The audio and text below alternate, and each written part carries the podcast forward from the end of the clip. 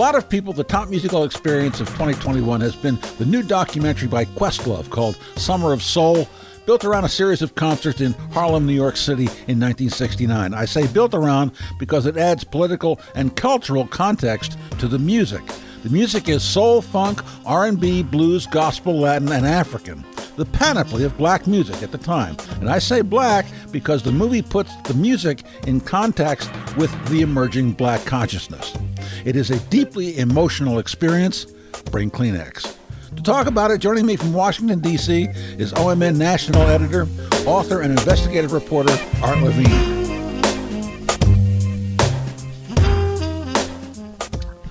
Art, I'm sorry you're not at the Artichoke Cafe today because I could be sitting across the table from you instead of looking at you at the screen.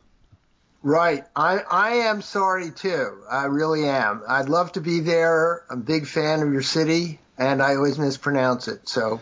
No, you yeah. don't mispronounce the city. You mispronounce the state. Right.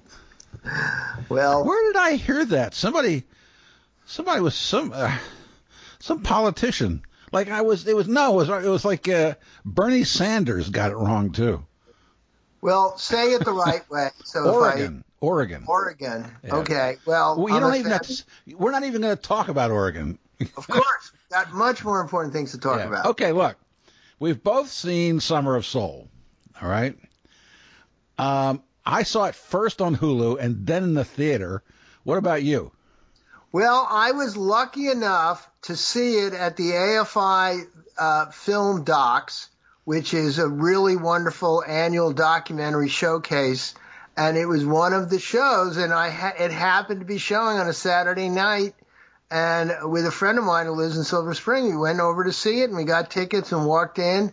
And I thought it was really good. And then there was also a special video interview by Questlove taped with a journalist whose name I forget, but was pretty knowledgeable, younger uh, African American uh, journalist who covers music, and and learned some things about how he got involved. And uh, and my appreciate the main thing is my appreciation for the, for the movie has kept growing after seeing it. I knew how good it was, and then I'll I'll be glad to tell you how my views have grown and grown in my estimation of well, it. How, how long ago did you see it first? I saw it only about a week, a week, maybe a week ago or a week and a okay, half ago. Okay. And have you seen it on Hulu? Yes, I have seen it on Hulu, and it's very good. Uh, it's still very good in streaming, particularly if you're used to watching things on streaming video, and I am uh, a lot, even on a Kindle rather than a computer screen or even a larger TV. And it's good in the theater. It's it's it's a special it's a special experience in a live theater, and I would urge people if you can afford it, go see it. Uh, I have been advising people that if they're going to go to a theater and see it, or even if they're going to watch it at home, that they bring Kleenex. Uh, Yes, it's very because see, I, I I'm not I don't quite understand your reservations about this. No, no. What reservations? I said I had my reservations. I were... sat there with tears running down my face when okay. when when, when uh, uh, uh, Mavis Staples and Mahalia Jackson were singing. It was the yeah, most one of the most amazing things I've ever seen. Yes, I was choked up I I was choked up during that those moments and some other moments. Oh yeah. I was very choked up and I you know when I said my the quote reservations were my when my initial reaction was damn that was great. I think that's one of the greatest music documentaries I've ever seen. And then after talking to you and thinking about it and, and have seen most documentaries on most best of lists, I concluded, no, no, no, no, this is the greatest music documentary ever done. And it's sort of like, it's sort of like, okay, people go, what about Amy? And I go, well, Amy's kind of like Madame Bovary. Yeah. Very good portrait, very, you know, on a specific person, very moving. And this is like War and Peace. Yes. it's, it's, it's, it's so it has the individual drama and the broader social, political, and racial context. It's a masterpiece. It is a masterpiece. It is. A, I, I, you know, uh, um, I, now I, I, I have no qualms about crying in uh, uh, uh, uh, watching a movie. I mean, oh, me neither. I, I, every time, every time, all I have to do is see Cinema Paradiso, even before I turn it on. if I see it's listed, I know, I know, I'm just not going to be able to, to, to. I mean, I don't try to stop, you know. I think for a lot of I think for a lot of men, particularly heterosexual men who you know have lesser overt feminine sides, whatever, movies and TVs are one of the few places where their full emotions can be uh, extracted. It's it, you know that's sort of my own view. Yeah. Uh, occasionally, I've uh, you know in other circumstances I've cried, but what uh, you know, uh, but what I'm getting at is in movies, I am, I don't know what's the equivalent of an easy laugh for getting emotionally choked up, but it, it, it is sometimes I think of it as a sign of my general emotional deprivation that it ta- that it's only the movies that are TV that's specifically moving. And I go, oh wait a minute, there's a emotional human being inside here beside just a joke machine and a writer or an obsessive follower of politics. It's like, uh, uh, uh, and the thing that still really gets to me, and I've seen it ten times now, is wow. the, the, scene in no, no, no, not not this movie, but the scene in Twin Peaks: The Return when okay. Big Ed and what's her name, the, the owner Absolutely. of the, get, get, and they're playing, they're playing Otis Redding's "I've been loving you too long," and he right. thinks he thinks he's lost her, and all oh, of a oh, sudden her hand comes up over his shoulder after yeah. she after she dumps the other guy. It's amazing, absolutely it's amazing. And, and you know what's so funny is it when he does that Uh, we're we're also fans of David Lynch, and you're extremely knowledgeable about him. But when he does that, it is it's kind of I don't know what the analogy is. It's like when Dylan wrote Chronicles. People go, oh, oh, Lynch only does weird, eh, you know, weird offbeat, we can't figure it out stuff. And he yeah. goes, no, no, hold on, sir. I am a dramatist and a screenwriter. And if I want to break your heart, I'm going to do it because right. I know how to use language and film and acting. Sort of like when Dylan wrote Chronicles. You read, wait a minute, this is coherent, moving, powerful. Yes. And how did this happen? And you go, oh, he doesn't just write surrealistic weirdo music with hard to decipher lyrics. He's a genius yeah. has worked in different forms, and yes, he can write a coherent sentence if he wants. You know? It was funny. Uh, a few weeks ago, I had Sarah Tiedemann, who is a flutist and also head of Third Angle New Music, a great avant-garde music organization right. here, and uh, uh, we just did, did about a half an hour and everything was fine. She's very, very, she's wonderful to talk to. She's bright and she's, you know, she's really good. And all of, a sudden, I don't know how, but the subject turned to Twin Peaks.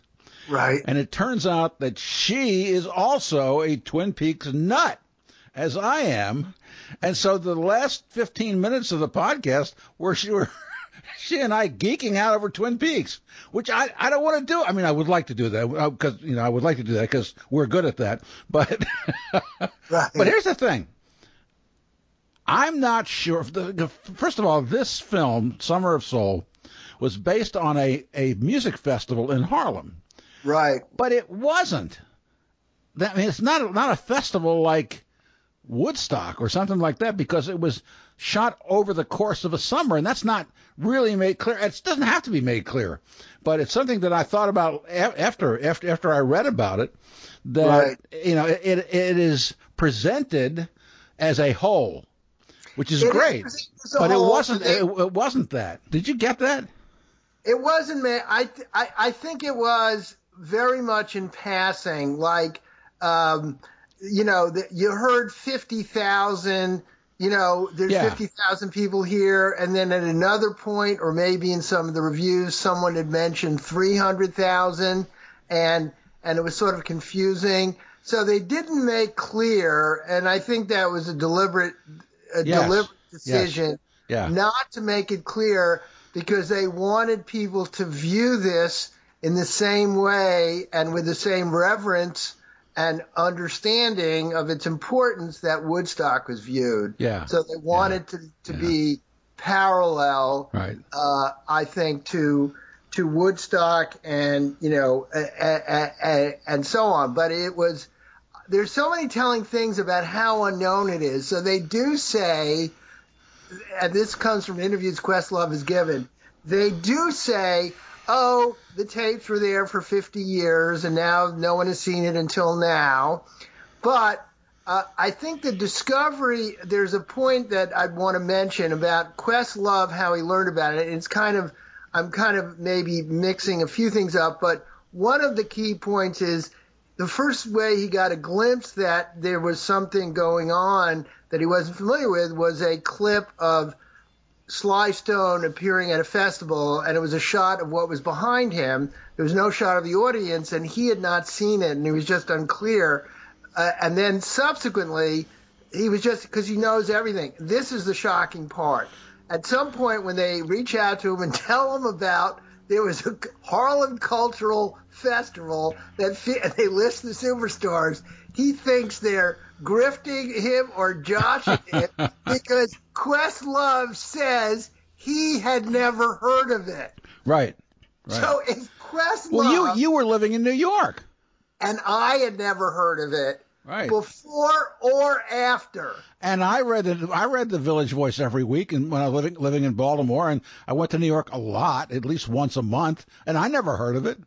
Yeah, literally, you got to understand how plugged in I was. One, I mean, I'm not a super hipster, but I was extremely interested in African American culture and music. I was working at the New York Daily News.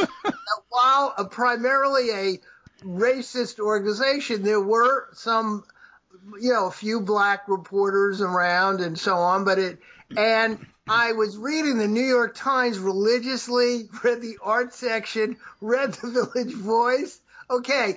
Plus, either it was that, I think, so that summer, I'm back in town and I went up to Harlem to go to the Apollo to see James Brown in person. Uh-huh. And this is a very fraught time racially because oh, yeah. there's still, they talk about it in the movie, but yeah. it was, you know, I was there. And one of the things is I was in line and, you know, I'm a little jumpy about, you know, being a white person and there's you know reports about crime and it's just a year after Martin Luther King had been killed and there had been burning in Harlem and I'm there the, the next year it's possible this took place in 70 but I'm pretty sure it took place in 69 69 yeah, yeah, yeah no, yeah. the movie took place about when I went to see oh, James oh, Brown Apollo, and I was one of a handful of whites there, and I was uh, making sure that you know, obviously I stood out, but I was trying to anybody, somebody came up to me and said, "Would you want to buy a Muhammad Speaks?" I would say, "Surely, sir." and I, I, I was there. I was very, you know, friendly. And, and do you ha- and do you have one of those delicious bean pies? Yes, absolutely. and I would like one. Thank you so much. And you know, uh, do you have a light? Yes, I do. You know, I mean, so the concept was I was willing. So when I got in there, and literally, it was the most exciting show I ever saw in my life. And I've seen so many shows since then. But up to that point, seeing James Brown live in the Apollo Theater oh, yeah. was the most exciting thing possible. And he did these tricks that we know about later, uh, you know, from the T.A.M.I. show. But seeing him in person, and I don't think I, I may or may not have seen the T.A.M.I. show, but I really didn't know. No one literally he was the greatest performer alive.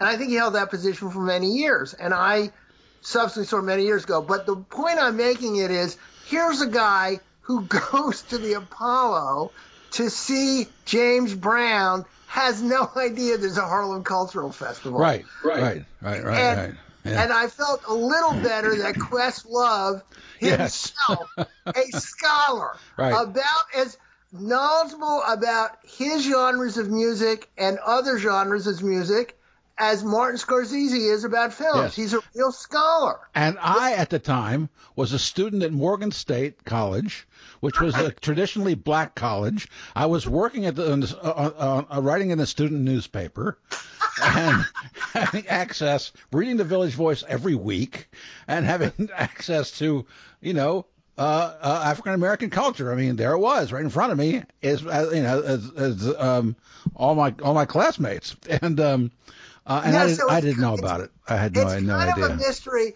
So Yeah. it is possible that that they did all their. There's a few. This is to me fascinating. Like, hopefully, this might lead to like some in-depth New Yorker follow-up. Like, how come nobody knew about it? Like, I, I really want to drill into it. Did they? Did they kind of skip on the PR side of it, or did the person they hire was kind of like somebody's legacy political appointee was in They that? should- somebody should ask Robert Christgau that question. Is, he, still, is he still alive? I think he may. That is a great Hey Bob, idea. how come you how come you didn't do anything about this? Tra- I thought you were so cool, Bob. Oh man, that is worth a phone call. I would just look at everybody who was around. Hey, J. Hoberman, just all the cool people in the Village Voice, you know, uh, you know, and Hey Lester Bangs. Hey, Vince Aletti, what the hell? In other words, the And, and and and for me to say, hey Nick Tosches, I mean, you know, who I revere, Nick, why Right. didn't you know about this? Of course, he's dead, but I would like to have Right. said that. Yeah. Right, right. Well, I can try. I can try to contact him from behind the grave, and it's, but, but but the notion that that none of the hipster and a lot of them like soul music. It wasn't, you oh, know, Oh, yeah. I know they, they were big into soul. They totally Sure. respected soul music artists. And I am, I am, I am, and, and here's the thing: you'd think that there'd be I I am I I vow that after this conversation I have a New York Times subscription.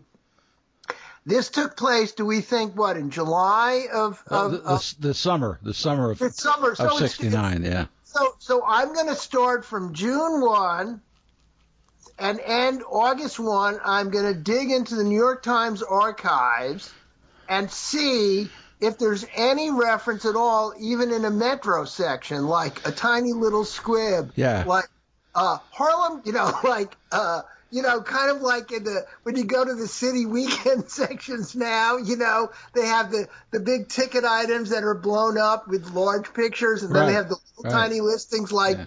uh, family American Legion picnic and such and such, you know. So they must have had like a little tiny notice, you know, under garden party civic meeting, Harlem Cultural Festival. All right, And so look, so look. Um, was so we we do understand some context here, but Right. the the thing about the the movie, of course, is the combination of music and uh, what do you want to call the rest of it? I would call it, you know, you can say subtext, context setting, helping put it in a context that's just so much more sophisticated Yeah, than I've ever seen any other movie. it's context. It's not subtext. Right, it's context, Yeah, and to do it so economically and Yeah, so yeah, well I, is, was brilliant. I mean, the only the only it's not as good a movie, but uh uh it's sort of attempts to do the same thing. Is the movie Wattstax? that, oh you yeah, know, but they really failed because they they don't they, they they would they would I've actually played some of that on my radio show, and they they, they would never play a whole song. But oh, you mean in the actual In film? what in watch the, the movie Wattstax. oh, right. Oh, Now, But it, but the thing is, it worked. It, it worked more that way in this movie, where they they they don't they don't play all of the song for a number of artists, but it just seemed to be wasn't wasn't handled right in Wattstax. Yeah, and but they did attempt, and then they had this bizarre. I mean, I love Richard Pryor more than almost any performer ever. They had him as kind of like a commentator doing kind of offbeat comments and so on. yeah.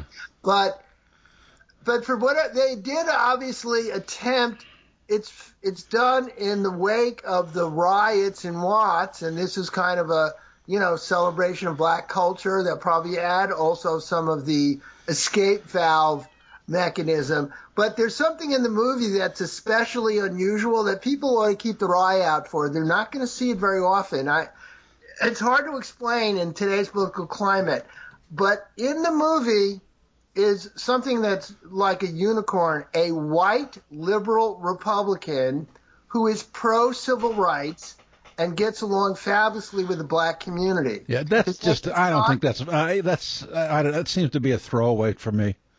Well, I know, but for me, I know, no, I know he was in the movie to explain how it got made, but for me, in today's context, people like him don't exist. I'm not saying he was a right. great mayor and he ran the city wonderfully and all no. that. I'm not saying that, but but the notion that there was such a thing as a white liberal Republican who was pro civil rights and actively I just don't think that's very important in a movie. I, I really, I really don't. Here's what. Here's the thing. All right. First of first of all, the chamber, the, the Chambers brothers. That was that was the that was the first music in the, in the and that's just seemed to be um, background music to to to to set up everything. Yeah, because the song that they selected had to do with being in Harlem. Right. Uh, right. Uh, but it, it, it wasn't it, it, wasn't something that I mean it was a good song and who doesn't like the Chambers Brothers, but uh, still it wasn't it was more like background music than anything else. Okay. But I'm I'm not still quite not quite sure why the why the first major artist that they dealt with was the Fifth Dimension. So, but didn't they have Stevie Wonder on before? Yeah, Stevie Wonder. Stevie Wonder playing drums. I'm sorry. Yes. Okay. Yes. if, yes. Yes. yes. Recall, yes. Yes. Stevie Wonder is is what's known as yeah, yeah, yeah, yeah, yeah. Okay, that's great. It was it was great. It was great. And they uh, had him. In other words, I think part of it was to give you a feel of the concerts. In other words, part of it is they're creating the illusion that this is one big festival. Yeah. So so this is their equivalent of maybe John Sebastian doing warm up, you know, at Woodstock or something. No, but the, well, the, the Fifth Dimension was not warm up. They were. No, no, no. no. I, am going back to your first point, the Chambers Brothers. Oh, oh yeah, okay. In other yeah. words, right. is I think part of a, a film structure is you kind of lead with something, you know, to give people a flavor of the atmosphere, and then you start increasingly knocking it out of the ballpark right. in terms of what you present. Yeah. And I think they were not presenting clearly in chronological order of when the concert, when the people actually uh, filmed. They had, uh, you know, for you know, many many hours, right? Yeah, hours. I don't think the Chambers Brothers, per se, w- were a big deal. I, I, I still maintain that that was background music. That was that was because because there was lots of narration and and and and cultural setup and political setup and yeah, I, yeah but it, it, may not have been yes, but they they were a popular group, uh, not as popular as some of the others. They weren't as but but you're saying in the context of the movie, it allowed right. people to talk over. Yes. Yes, yes. In the context of the movie, it was we'll have music chugging along, and the words Harlem will be in the musical song itself. Right. Okay. So, all right. So that's the rationale. So why the fifth dimension? Yes. I thought, I, I, my my view is, first of all, it is mine. You got to separate your personal taste and what you think is cool with what was popular and important at the time. Now and, I, I see I like I loved their their their their their song. Um, uh, the, the the song from Hair, okay. okay. I, I when, at the time I liked that song, um, and uh, so I have nothing against the Fifth Dimension. They they made nice music, but when when you think about what was to come, you know? Yes, but here's the importance that they they it's mentioned and it's just a flash, quick flash is it, that song uh, either up up up and away or I, I, Aquarius, one of the two might have been Aquarius was the number one song yes, yes. in the pop charts right. in the country. Yeah, okay? Yeah. So it's kind of they were kind of a very popular thing and it helps underscore the kind of they made the point that black you know, white artists didn't generally do down home soul, and they weren't generally featured before black audiences, that with some exceptions. You know, people who are kind of tribute artists, you know, like Stevie Winwood. But what, but, but conversely, also very few, relatively few black artists would do stuff in quote wider sounding pop genres. Okay. Right. Yeah. And and so they were uh, they were kind of they talked uh, about how they were sort of stuck in between and the reason that it's featured so heavily in the movie even if today and people so go, early because it it won it it if it was a great job see my part of my reason is what you're doing is like to me you're second guessing Orson Welles and how he designed Citizen Kane, okay? this is a brilliant masterpiece that towers over every no, single No, no, I'm I'm not criticizing it. I just want to know why. I think it here's why. I think that he had in the can uh, my feeling is it's the Marilyn McCoo and her singing partner watching the video and they're getting emotional about this was their introduction to the black audience. Yeah. There's several elements of this. And, and, and it's sort of a little bit like um, Sam Cooke's recording of uh, live at the uh, you know Harlem Square or whatever, right, right. The, where he gets down and dirty Yeah. doing his pop songs in a really gritty way. Mm-hmm. So they talk in the film about in their segment they talk about a few different elements. One that is really emotional is the, is Marilyn tearing up, seeing the strong response that they're getting from a black audience that was not their primary audience, but they are African American, and this is they are reaching this audience. Uh, they they come out of this heritage and community, but that wasn't their audience. So they were deeply moved by getting a good response. And she notes that um, during one of the breaks, one of the singers said, uh, or somewhere along the line, maybe on the way out or during one of the breaks, someone says, uh, "We should take this to church." and the lead singer begins soul Right, musicking right. it up in a way Yeah, that they yeah. normally did not do. Well, yes and no. I mean, he did that- he did that, he he did that in that song when, when they no, but recorded what I'm it too. saying is this his style of delivery of that song was probably not something that you would have seen in Irvine, California, uh, when they were in an all-white audience. I'm not so You know, sure about that. I don't know, but they. My guess is they added certain soul, soulful elements. That- It sounded pretty true to the uh, to the record to me. Okay, I'll go back and listen and compare. All I know is I guess I, I would have to, you know, see, this is my premise because I'm thinking of Sam Cooke's pop songs Yeah.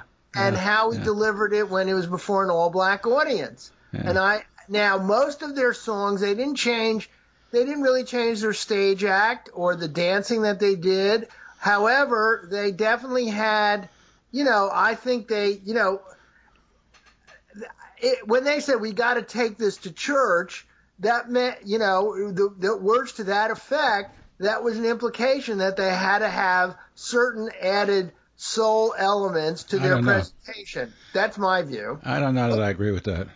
Okay. I, I think I think he did the same thing on the on the record that he did in that performance. Now, Okay. when you talk about the orange and yellow outfits, right, right. that was not ghetto. No, absolutely, and that's why, and that's and that's also. I think they wanted. They brought up the emotion of this kid who was five years old at the time. Who fell in love with Marilyn McCoo? Right, and like at five, Yeah, going, yeah. you could see it was, and, and he is he is throughout the movie because he's very powerful. He's uh, in his emotional response to seeing his his you know the show, Yeah. and he get near near the end part, he gets very teary eyed and says, "Well, at least I know I'm not crazy. Yeah, yeah, was, yeah, yeah. He was at because he still had the same reaction when he saw the when he saw the film. Right. Yeah. But moreover, he is seeing something that no one ever saw or heard of. Right. Until right.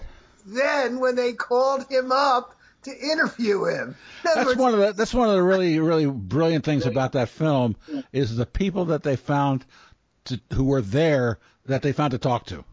Oh yes, I mean I was thinking about that as a journalist who has yeah. to track down average folks, right, who are there. Right. Yeah, and you know I think they've talked a little bit.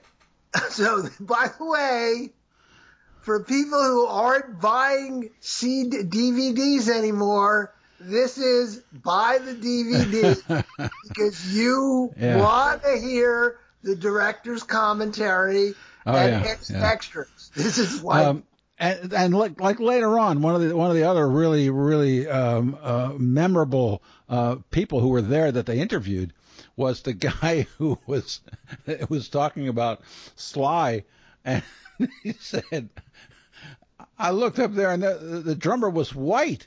They're not supposed right. to be able to do that." right, right, right. I thought that was very funny. Yeah. You know, I mean, it, it, But there's a. Speaking of white and black divide, there's so many things about this whole event at the time and and decades later that indicate the black and white divides in our culture that are still relevant. And one thing that's relevant, it's a side note in it's a side note in Questlove's much re- I recommend highly New York Times Sunday Arts interview about it. As a side note, buried near the end is, oh yeah, Jimi Hendrix wanted to perform and they didn't they didn't want to they didn't want to let him go on. He just let that pass. And and I went and yeah, he and they, he actually said, well, he hung around there for a few weeks and he jammed at late night after parties with Albert King and I went, holy mackerel. Yeah. Yeah, but I'd yeah, love to yeah. be fly the wall. But the notion that Jimi Hendrix, this is before Woodstock, but certainly at, he's the one, a, such a celebrated figure. Sly was about as radical as they could get. Yes. For yes. the platform, you know, I mean, because Sly was, you know, was, you know, even though he was, you know, uh, you know, kind of really cutting edge, Jimi Hendrix was like a, considered such a radical figure in terms of his music and innovation and style and all that that I guess I'm sure if the if the organizers wanted to go, gee, we'd really like to add. I mean, they didn't seem to have. I don't think the the Seuss were telling them who they could put on and who they couldn't put on, and it was. I think it was a judgment call of the producers that they now, felt now, this you, would be off-putting. This would be off-putting for the free concert folk showing up. That now, was my. Do, do, you know if it was actually the the promoters who made that decision? Because I thought I saw something that that, that it was Hendrix people who didn't want him to be on. Hendrix's people, as opposed to Jimi himself. No, as opposed to, as, as, opposed to the concert promoters for well, the festival. I, you know, it's worth doing a story when the New yeah. Yorker gives me an assignment to it or the New Yorker goes, takes a look into it. Is I would drill it like so. The point is, Questlove throws away this remarkable side note. Yes. Him, like I know how important Hendrix is to him, but you know, uh, the person interviewing him doesn't go, "Hey, hold it here." exactly how did this happen? Why did this happen? How did you? I mean, there's a lot to learn here. Is it is my guess? So you've read subsequently. I would have to see. Is this speculation? Yeah, I, yeah. You know where I bet there's going to be some kind of like super nerdy Hendrix fan page that might dig into expert, you know, journalism uh, who might understand it. Because I've read. Okay, here's the point. it's I read every major book on Hendrix, seen all the documentaries. I love Hendrix, and I'm fascinated about his career. Uh-huh. You know, the fact that it took a trip to England and yeah. you know, yeah, yeah. ten days he had a record contract. I've yeah. been ignored for a decade here. And he had you to know, burn had to burn his guitar up. Yeah, all the stuff that he had to do. I mean, you know, I mean, and the debate over who goes on first with the Who and all Yeah, this stuff. yeah. I just know a lot, and like. You think something like he wanted to appear I know, I know. music festival. You'd think these guys who'd interviewed 300, that's how unknown it is. Guys who interviewed 200 people uh, from every walk of life who knew Jimi from when he was a grade schooler to In Seattle, yeah, yeah. Europe. They didn't know about this. okay? You Uh, speaking of uh, speaking of uh, little sidelights, uh, on the 23rd, I put in into my radio show. Uh, I found I found a recording of uh, of what became the Band of Gypsys, uh, Wow. which wasn't yet the Band of Gypsys, with Hendrix doing Mannish Boy. Oh, that's cool. How about that? That's great. Well, he was a great, a great blues interpreter because one of the missing recordings that we don't have is, you know, it's in these biographies later in his life. Him and he, he and Miles Davis were thinking of recording and jamming together, and a number of friends report. Oh, Miles, again, they report this fairly casually. Oh, yeah, Miles came over and they went into the bedroom and they were jamming. I went, what? What? Where? Please, please, I'd like to know more. You know, it's like, oh, yeah, like, you know, the people being, what? These, do you imagine? Do you imagine being in the room? I know, I know. I Oh know. my God. Okay, so uh, let's get back to the movie. Let's get back to the movie, and you'll tell me out. You'll give me some time, and you'll let me know when I can tell you about my seeing in person things that later became uh, Okay. music documentaries. We'll do that. But Let's first, go. Let's go back. let- let- I, I, I, I think we should talk about what I think is the central emotional peak of the movie, and we're not. We're, this isn't, you know, this, we're not giving the giving the store away here, Right. which is um, Jesse Jackson talking about the death of Martin Luther King, and the last thing that Martin Luther King said, which was a a hymn, which was called what? I just it just left my head. Anyway, we'll find it. I'll look it Um, up. Uh, and that hymn, he he now before this, Mavis Staples. This is in a voiceover in, in the movie Right. that that was recorded. You know, when, when Questlove was making the movie, Mavis says that Mahalia Jackson, who was her idol, right. imagine being Mavis Staples' idol. Jesus, uh, well, yeah, really, really, Jesus. Um, uh, Right. Right. uh, uh, that that um, I think it was Precious Lord, but I'm not. yeah, it could be, yeah. But anyway, so Mahalia leans over to Mavis. They're sitting on the stage and says, "I don't think I can make it. Can you can you help me? Can you help me?" Mahalia Right, Jackson right. says, "Can you help me?" And of course, of course, uh, Mavis says yes. And so there's this. The first the first chorus is Mahalia. Right. And then Right. I mean, is no, the first chorus is is is uh, Mavis. First Right, chorus is Mavis, right. and then Mahalia comes up next to her, and they Right, sing they right. sing into the same microphone. Right. Right. Oh my God. And there's also. I could not, I couldn't, I couldn't help myself. I just cried like a baby. I was I was really moved. I was had tears too when I was seeing that. Also, it was in the context of of not only was it his favorite song, but I think he communicated to somehow to Mahalia was scheduled to appear at some upcoming show, and Uh-huh. then Martin wanted him her to sing that song. I mean, so the resonance for Mahalia Jackson, uh, you know, singing just a year after his death, Mhm. and with this, you know, with passing the torch literally. So Literally, literally, yeah. gives the microphone and they sing together. Oh my God, getting I'm getting emotional just right now thinking back. If there was no nothing, if, if that's all the movie was, that would be enough.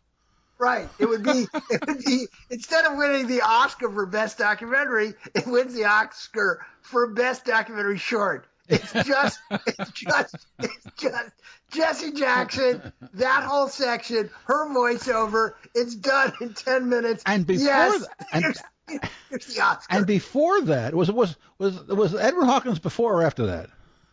Uh, I think Edwin Hawkins may have come. I think they would have been before because Yeah, you would think. Yeah. yeah, I'm pretty But sure I had Edwin never, Hawkins. I- of course, everybody has heard "Oh Happy Day," but I, had, Right. I had never seen them do "Oh Happy Day," and that and the, and the lead singer with that that deep a woman with a very deep voice, right, right, and then there were so many members of the choir. right, right. Amazing, jeez. No, no, that that was the whole thing. Is and you know I've seen Mavis. I think twice, certainly once, Uh-huh. and she's still extraordinary now. Oh, sure, sure. And you know what? I couldn't help thinking when they had Mavis on. I said, "No wonder Bob Dylan wanted to marry her." so there was a def- there's definite stories. Might even be something he has written about, but he literally when they he when he met Mavis at the Newport Folk Festival, he kind of quickly fell in love, and she was kind of wary. But he went ahead supposedly and asked Pop Staples for her hand in marriage. And he went, "No fucking way, Right? No. Uh, wait no fucking way." You, Are Uh, you wait, kidding? Who are you kidding me? Yeah, you, you, I mean, you scruff, you scruffy. I don't know if he's smoking. It you scruffy Jewish folk singer? I don't think so.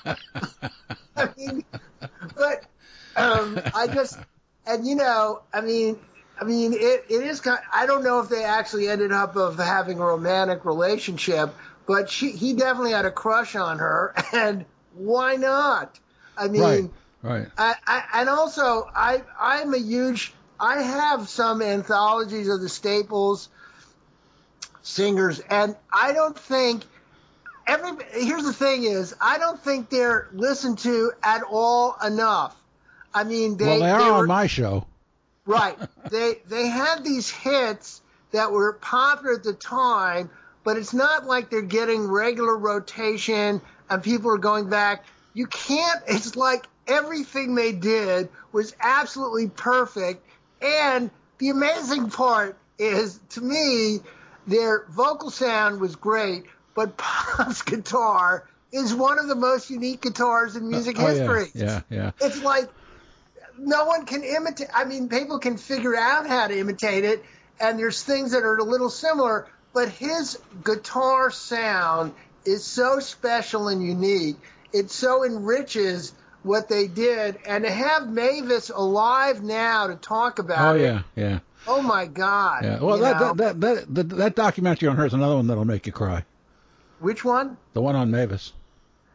Oh, I have to. I think I Yeah. did see that one Yeah. where she's older. Yes, Yeah. I forgot what it's called. Where she tours with her sister. Yes, Uh, yes. her It's sister interesting. It's it's it's interesting that in in the Summer of Soul movie, uh, if you notice, it's three sisters.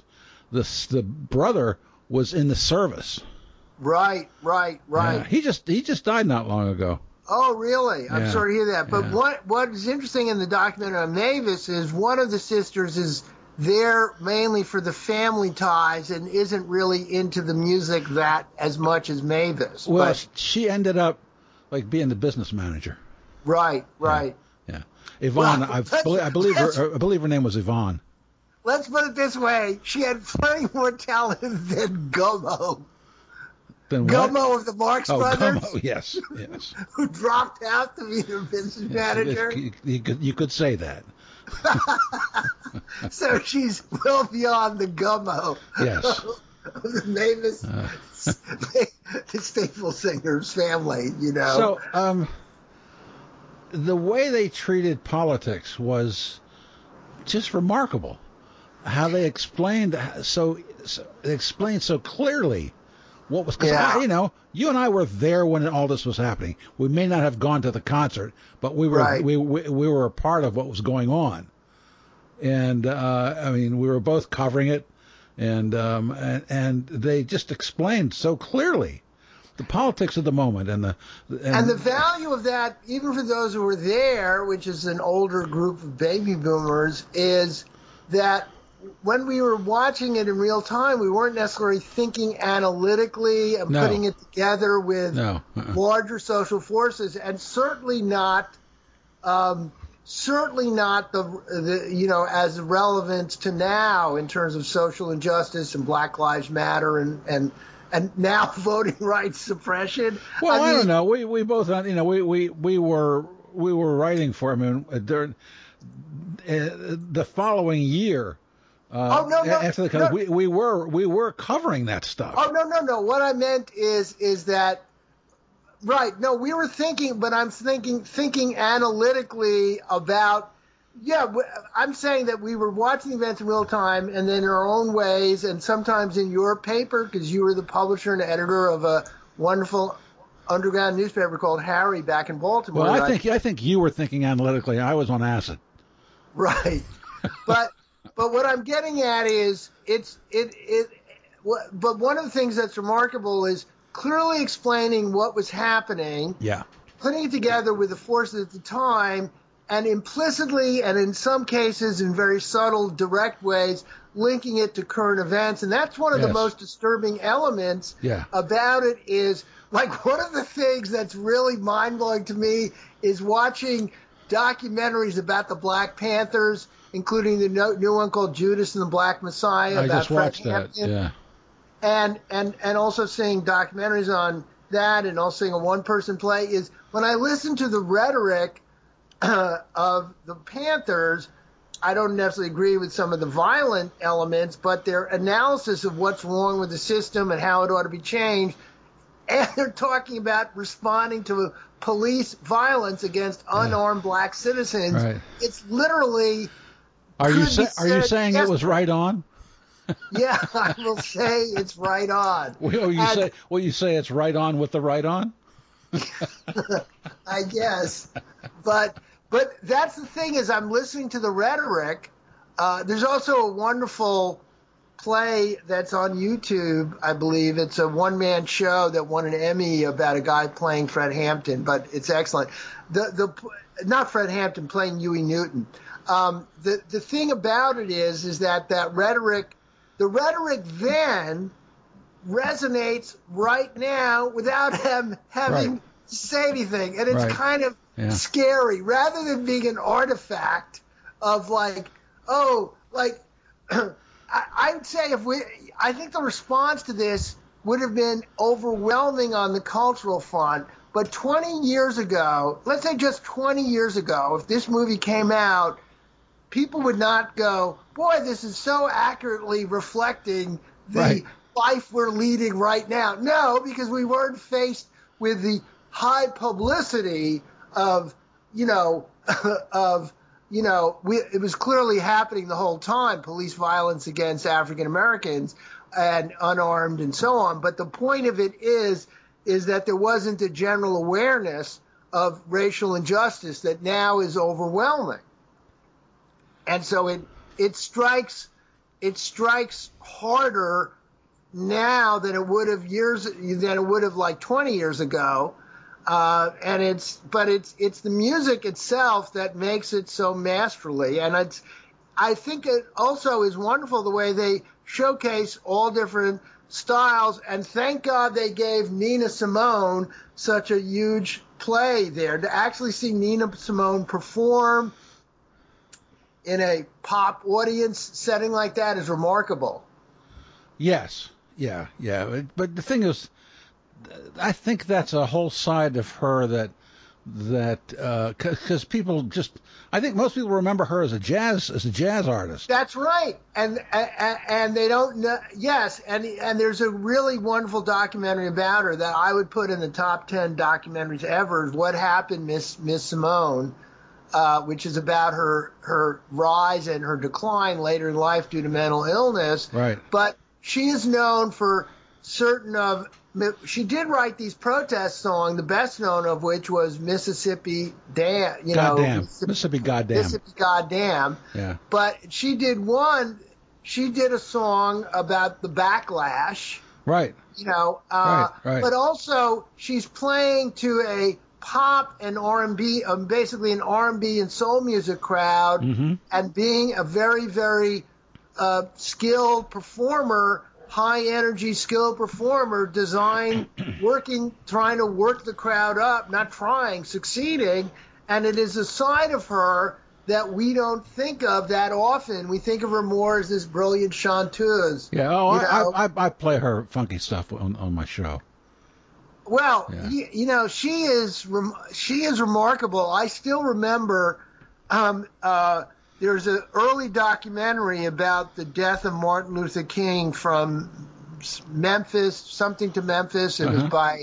It's a beautiful documentary early on after Martin Luther King died and they have her voice uh, singing uh, ha- some beautiful ballad about longing for justice. I wish I remember the exact name, but they have her singing over the the film of his body in the horse-drawn carriage, uh-huh. and you hear the creaking of the wood wheels and Nina Simone's voice over it. Oh. Oh my God. Yeah. So you know another thing that uh, was interesting in this film that doesn't really, maybe it gets dealt with and I don't see it because I'm white. Okay.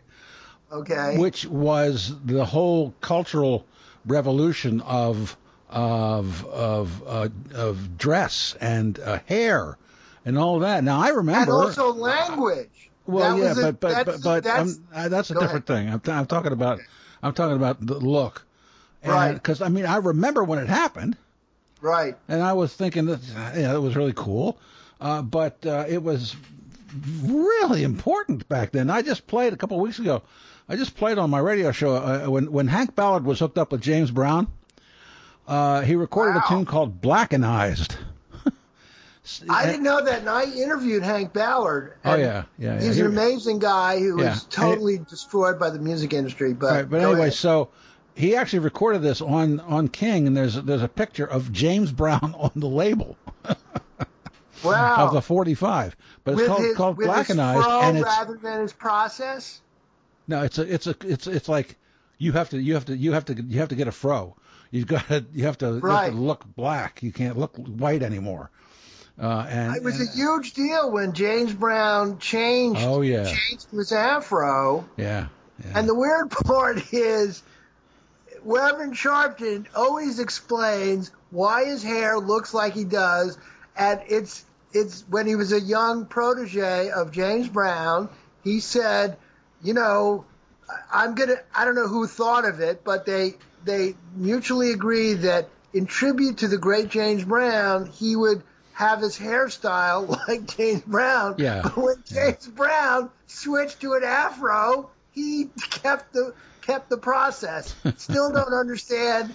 I right. it's not really my role to uh, you know if, if you want to have top three questions you don't want to ask Reverend Sharpton. No, uh, no. Number no. one, what number one is Tawana Brawley. What actually happened and why did you lie?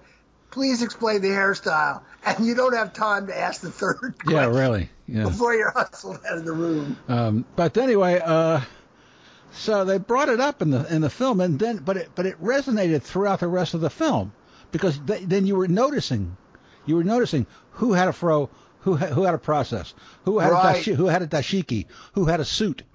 It, it was huge. It was huge, Yeah. but but Sharpton, who's a master of sound bites and great speech maker, said, "Yeah, that was the year." Even though Black Power had been around since like '65 Right. and '66, he said that was the year that we went from being Negro to being black. Yes. Yeah. and Yeah. and and now of course there's still you know debates over uppercasing black. Is it okay to use the word black as opposed to african american that's still a subject of discussion. But the notion that within the within the black community it was it became you know you just didn't use the word negro anymore. And quickly enough quickly you know within the, I, I'm sure someone has drilled into this historically. Soon after, it became the overwhelming consensus: don't we're not using the word Negro. We're not answering to the word Negro. Use the word black. The New York Times changed Yes. too. Yeah. You know, so Yeah. when the New York Times changes, you know, um, I don't know. I don't know when the I don't know when the Daily News changed, and I'm not going to tell stories here about the horrible racism of editors of the Daily News because it involves using the N word. But but I know you do have something. I do. I know you do have something else that you wanted to talk about. Yes. So why don't you why don't you smoothly transition into it? Well, thank you for the wonderful opportunity for this segue that is hidden in process from our listeners. really appreciate it. My pleasure. Bothering to create a topic sentence or fake lead in. Yes. Well, I have been in person at two events that were later filmed into really good documentaries. The better known of them is the Concert for Bangladesh, which was when uh, George Harrison with his friend Ravi Shankar decided to raise money for Bangladesh. It was the first of the rock superstar, uh, rock superstar events, and um, I was going out with my uh, girlfriend who I had met at Johns Hopkins, and we came up to New York, and my fa- it was it was the hardest ticket in the world to get, and my father pulled every string he could get. He was an attorney, and he kind of knew an attorney who was vaguely affiliated with the Madison Square Garden, which means you had to deal with unions, which meant the mob is involved. Okay, right. so by the time I got the tickets, literally it was just an envelope, two tickets, good upper tier seats, and it just said in the envelope it just said from the Godfather. Oh, jeez. Okay, so we go there, we see the thing and the critical thing to know is we did not know that Dylan was going to be on the concert. And I, I, I, I think I may have written that. I may have written that up for you. That event. I'm not sure, but uh-huh. I wrote it up. But Dylan, we didn't know Dylan was going to be there, and so there were two shows. We were at the second show, and we saw a friend of my girlfriend at the time, Anne, and we said how was it? How was the show? And he said, "Oh, it was really great. You really love it," and didn't mention that Dylan had appeared. At that point, I need to tell listeners today there was no such thing as a never-ending tour. He was still basically in hiding after his motorcycle accident in 1969 and rarely appearing in public, which was one of the reasons that Woodstock had its its aura of magnet magic was because Dylan lived near there supposedly, uh, even though it was in Bethel. So then I, we're there and we're seeing, you know, Leon Russell, we're seeing, you know, George Harrison and Ringo Starr. It's just amazing. And Eric Clapton. And then at one point, George Harrison says, I'd like to bring out my good friend, Bob Dylan. And the entire audience erupts, and it's kind of like we're at Lourdes, the front audience. You see crutches up in the air. And I am totally teary eyed, an Irish cop comes over to me and says, What's wrong? What's wrong? And I'm like grasping the binoculars with tears down my eyes. And I'm turning to this Irish cop about 50 and I go, It's Dylan. It's Dylan. And I'm like hysterical, trying to explain it. And then at one point in the set, I turned to uh, Anne and I said, um, you know, if he does just like a woman, I think I'm going to die right here. And that, and that song was just like a woman. So follow up about a year later, I'm I'm I'm in Columbia Journalism School, and I'm downtown, and I decide in the late afternoon to drop into a movie theater where the film of the concert is, and lo and behold, it's somebody who looks, I think, looks like Art Garfunkel behind me he's you know I kind of knew who Art Garfunkel obviously was, and and he was thin and had you know a kind of his white fro, and he had two dumpy uh, girlfriend friends of his from Forest Hills there, and I turn around and I go, "Are you?" And then he joked, said, "Yeah, I'm Bob Dylan." I said, "No, you're Art Garfunkel." And he kind of nodded, and then I asked him about.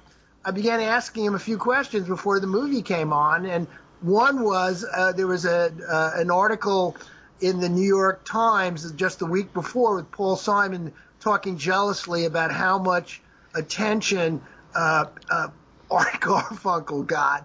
And then Garfunkel uh, does not speak in an ethereal voice of the high voiced angelic singer. He's a guy from Queens, and he goes, Hey, what's his beef? He wrote the songs. He wrote the lyrics. What's he complaining about? You know? and I was like, what? This is Art Garfunkel? And then the moment when Dylan comes on the screen, you know, the great artist, and behind me is a masterful singer, beloved around the world. Dylan comes on the screen and he turns to one of his friends and goes, What an entertainer! You know? and I go, Oh my God, what I don't know about show business. And the second uh, thing I later later became a concert movie that came out recently was Hendrix's last performance in uh, in before he died in America was at the Atlanta Pop Festival. It was the second season, and I went with uh, my friend and then editor of the college paper, Mike Hill, down there, and you know the Allman Brothers and Johnny Winter and Hendrix was there, and we were next, right in the press tent, uh, open air press tent, right next to the stage, so we could see everything very close up. And there was a scary moment as a non drug taker of psychedelics when there was some liquid passed around, and I took a sip, and then the person said, Oh, by the way, it was stoked with acid, and Tom knows I never took acid, and still haven't. And I am in a panic like, oh my God, I'm going to have an acid trip. I can't handle it. I can barely handle grass, right? So I'm like in a panic. Sweat is pouring down me just before Hendrix comes on. And then somewhere in the early part of the set, the guy turns to me and goes, oh, I was just kidding, you know? but. Hey, Art, but, you said grass. I, I said grass. That was the term we used back then, didn't wasn't it? I know, but that was 50 years ago. I'm saying, okay, I'll use the term marijuana. I, I'm setting the stage for what uh, people do not use the word grass right now. What is the term? No, no, pot. Everybody just says pot. Yeah. Everyone says pot. Well, everyone. That's that's universal. I mean, there are oh, there there are variations, but it's, well. it's I'm pot. setting it in the time era. Okay, And then the go on. final thing, uh, one final point about that era that's important is I to show you the level of reverence that people like uh, Dylan and Hendrix were held in. It's unlike today's stardom.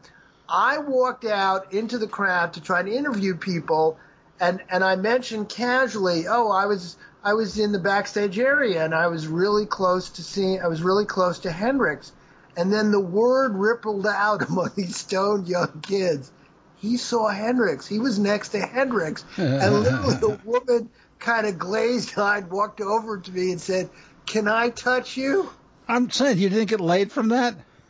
Uh, no, I didn't get laid from that at that moment because Oh, I did go back in the tent. But uh, you know, it wasn't it was it wasn't the time for me to do a come on. But what? But it was remarkable the mere act of being next to Jimi Hendrix was enough to turn me into a quasi religious figure who should be touched like a saint who would give them good luck. I mean, and then there's later a movie out that just came out. I think it was re-released where they found the full footage, and it's Jimi Hendrix, and he, he was great. Even though we know from biographies he was really grappling with drug abuse at the time, he gave a great performance.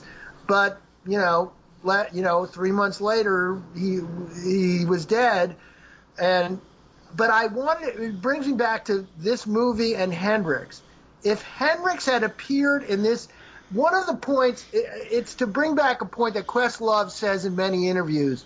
How might uh, uh, the broader culture's awareness of black music, black culture, black aspirations, and the African American community's awareness of itself been changed if they had this film as a touchstone of their glory, their musicality, and their peacefulness and their community as a touchstone like the white community and rock fans have for Woodstock, where they go, "Oh, Woodstock Nation, look how peaceful we were. Look at all the great music.